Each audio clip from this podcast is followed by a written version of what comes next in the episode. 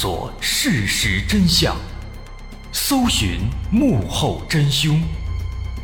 欢迎收听《绝密档案》。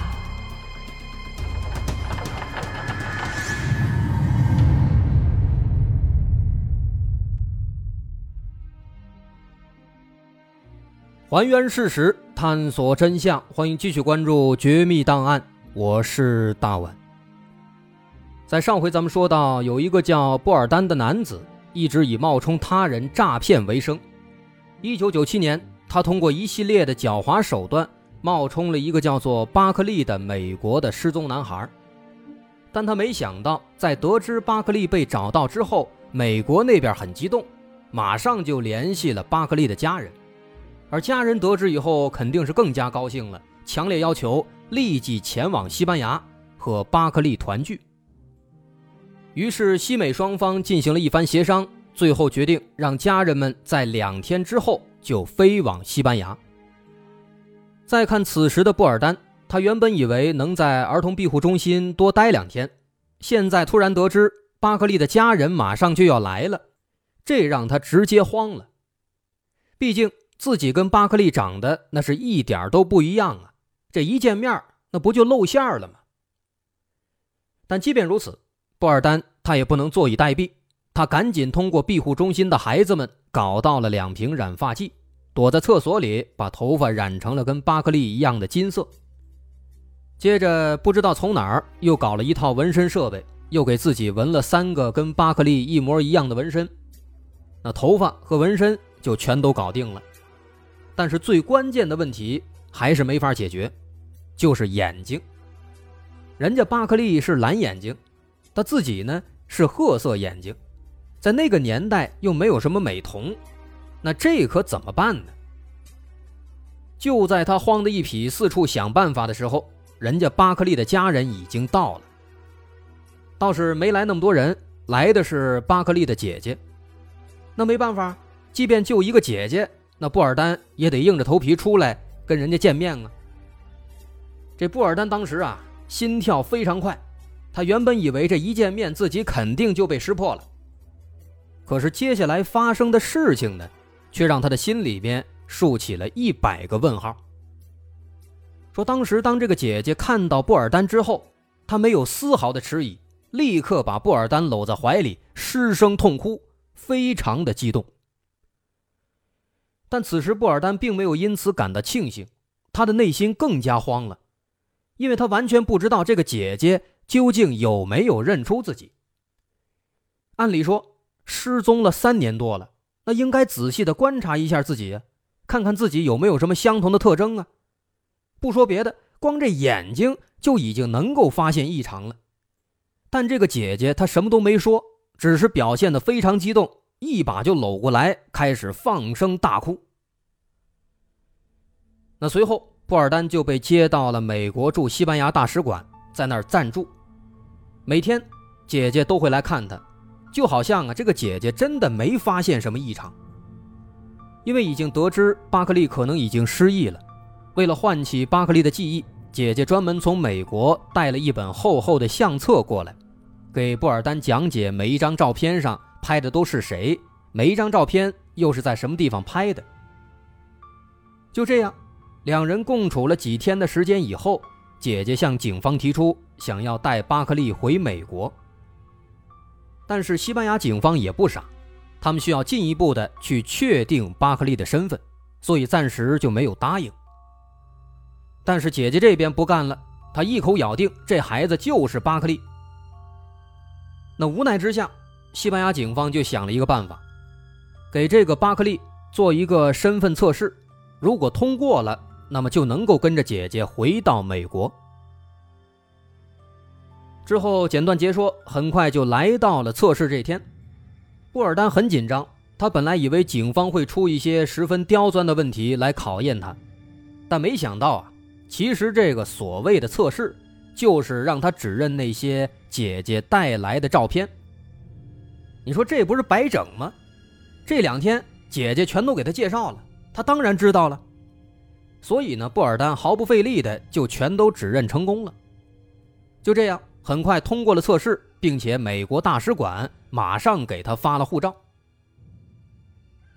就这样，一个到处冒名顶替的罪犯摇身一变，变成了一个美国的合法公民，护照上的名字正是尼古拉斯·巴克利。那再之后，他就跟着姐姐回到了美国德克萨斯州的圣安东尼奥。刚下飞机，他又被一个女人紧紧地抱住了。姐姐告诉他这是妈妈。不过布尔丹发现妈妈旁边还站着一个男人。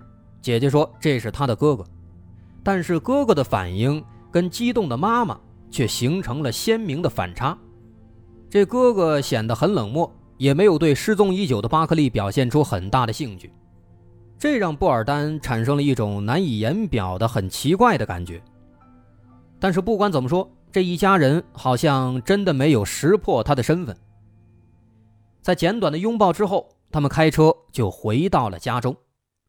也正是从此刻开始，布尔丹就正式的成为了巴克利。那么，他真的就能够从此？过上无忧无虑的生活了吗？答案显然是不会的。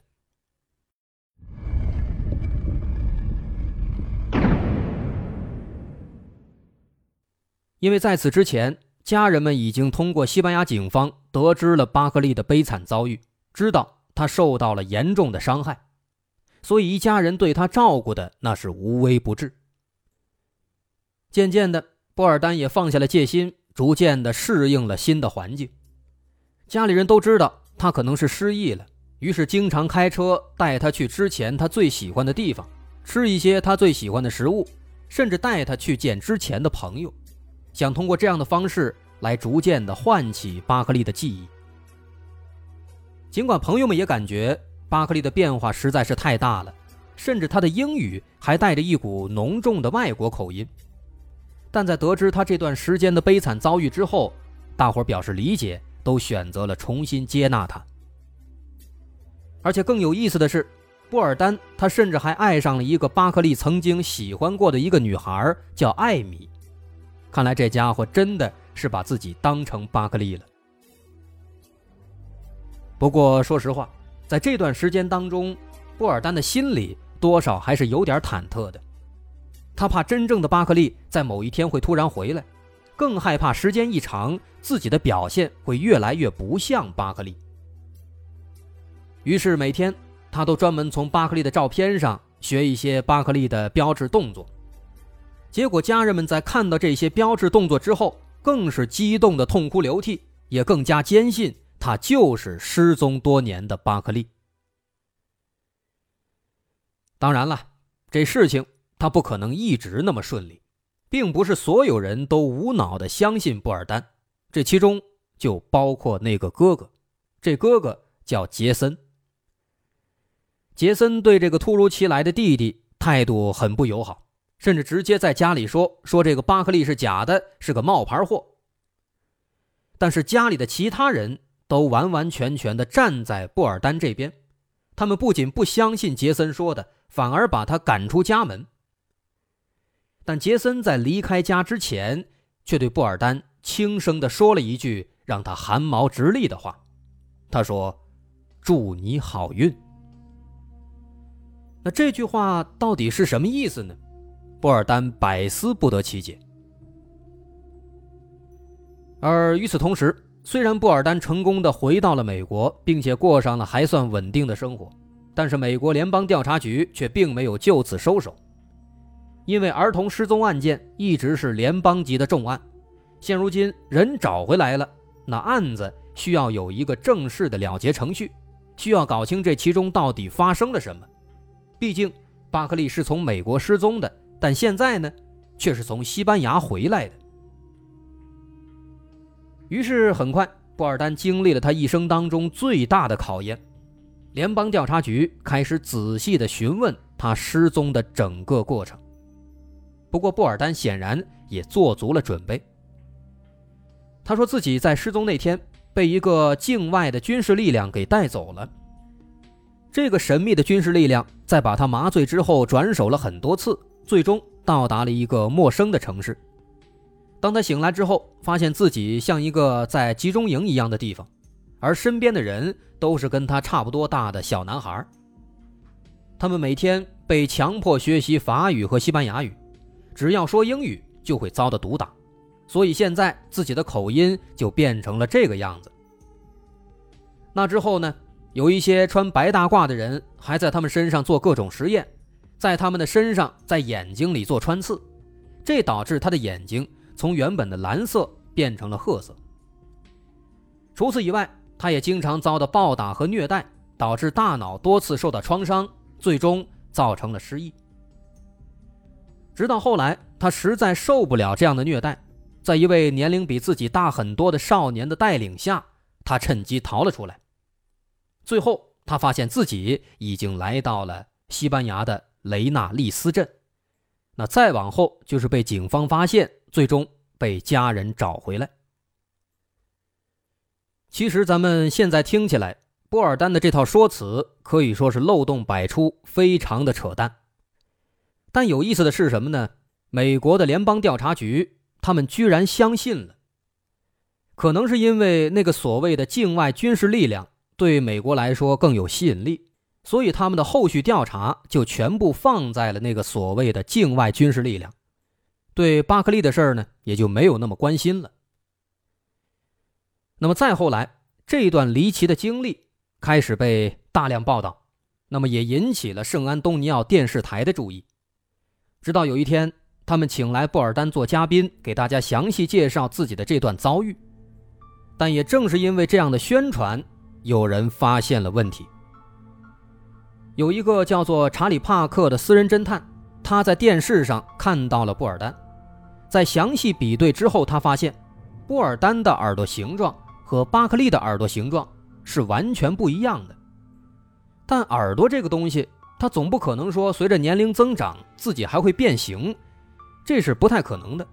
所以这个私人侦探非常肯定，电视上这个他肯定不是巴克利。那为了进一步验证这个巴克利的身份，这位私家侦探就把这个消息告诉了联邦调查局。于是布尔丹就被带到了一个心理治疗机构。在一番询问之后，心理医生也同样提出了新的质疑。医生认为，就算布尔丹在十三岁以后就被带到了国外，但他毕竟生在美国，长在美国，在这长了十几年，那这段时间。足以让他养成美式英语的发音，即便以后换了新的环境，被强迫学了新的语言，他之前这个语言习惯是不会被轻易的改变的。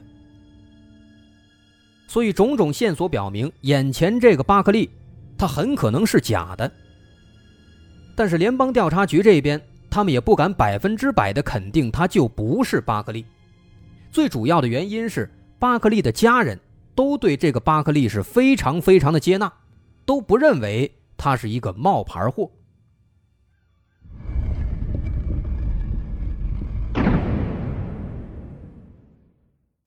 为了彻底查清真相，联邦调查局决定要对巴克利进行 DNA 测试。在得知这个消息之后，布尔丹吓得魂儿都没了，心想：这下完蛋了，这一测试那肯定得露馅啊！但这布尔丹呢？怎么说呢？他好像确实非常幸运，在这个时候呢，又发生了一件让他意想不到的事情。说当时巴克利的母亲在得到这个消息之后，非常坚决地拒绝了联邦调查局的要求，并且十分肯定地说：“布尔丹他就是巴克利，不做什么测试。”那这样奇怪的反应让联邦调查局都感到摸不着头脑。他们感觉这事儿他怎么可能这么奇怪呢？现在的种种迹象都表明，这人他根本就不是巴克利呀！而且这一家人作为生活了十几年的父母、哥哥姐姐，他怎么可能看不出来呢？难道说这其中他隐藏着不可告人的秘密吗？于是美国警方特意调出了当年巴克利的失踪案件记录。根据当年的记录显示。一九九四年，巴克利失踪，前来报案的是他的哥哥杰森。他说，当时接到了弟弟的电话，弟弟说自己现在离家有点远，让家人开车来接自己。哥哥当时说，妈妈现在在睡觉，他自己也没空，让他自己打车回来。但是在这通电话挂断之后，巴克利就从此失踪了。随后，美国警方调查发现，杰森这个哥哥他也不太正常。早在多年前，他就染上了吸毒的习惯，是戒毒所的常客，而且跟弟弟之间的关系也不太和谐。于是，警方此时就有了一个非常大胆的猜测。他们想，这个巴克利他会不会根本就没有失踪，而是被哥哥或者被家里的其他人？给秘密杀害了呢？其实此时此刻产生怀疑的不仅仅是警方，就连当事人布尔丹的心里也开始有点发毛了。虽然表面上一家人和和睦睦、相亲相爱，但回忆起整起事件的细节，他发现了很多疑点。首先，当初巴克利的姐姐一见面就给他看了自己带的所有的照片。而且还挨个指告诉他照片上是谁是谁在哪儿拍的，而这照片呢，恰好就是后来警方对他进行身份测试的内容。此外，巴克利的哥哥杰森为什么要在离家之前神神秘秘的跟他说一句“祝你好运”呢？而且最最重要的一点是，巴克利的母亲为什么如此坚定他就是巴克利，甚至还阻止警方？去做 DNA 测试呢？这一切的一切，的确是太过奇怪了。眼下这情况，其实警方的猜测很有可能是正确的。也许巴克利根本没有失踪，他真的是被家里人杀死了。为了掩盖罪行，他们报了失踪案。而现如今，正好有一个冒牌货说自己就是巴克利，于是他们顺水推舟，直接把冒牌货接回家里。如此一来，他们的罪行就会被完美的掩盖。那想到这儿，布尔丹害怕到了极点，他疯狂地跑出了巴克利家，然后来到了当地的警局自首。那这个情节，也就是节目最开头咱们描述的那个奇怪的场景：说有一个男子在美国的街头疯狂地跑，并且一边跑一边喊：“有人要杀了我。”而警方在得知了这一切之后呢，也是感到非常的惊讶，但通过一系列的调查，发现这就是事实，因此最终布尔丹被关进了监狱。而警方也立刻对巴克利的家人展开了调查，但不幸的是，调查开始后不久，哥哥杰森就死在了戒毒所，而对于巴克利的母亲的指控，也因为缺乏关键证据，只能无疾而终。那这起事件就只能这样结束了。但无论如何，这结果还是不错的。冒名顶替的诈骗犯被关进了监狱，而那个失踪的巴克利现在到底在哪儿？或许已经没有答案了。好，今天这故事咱们就说到这儿。我是大碗，如果您喜欢，欢迎关注我的微信公众号，在微信搜索“大碗说故事”，点击关注即可。那么咱们下回再见。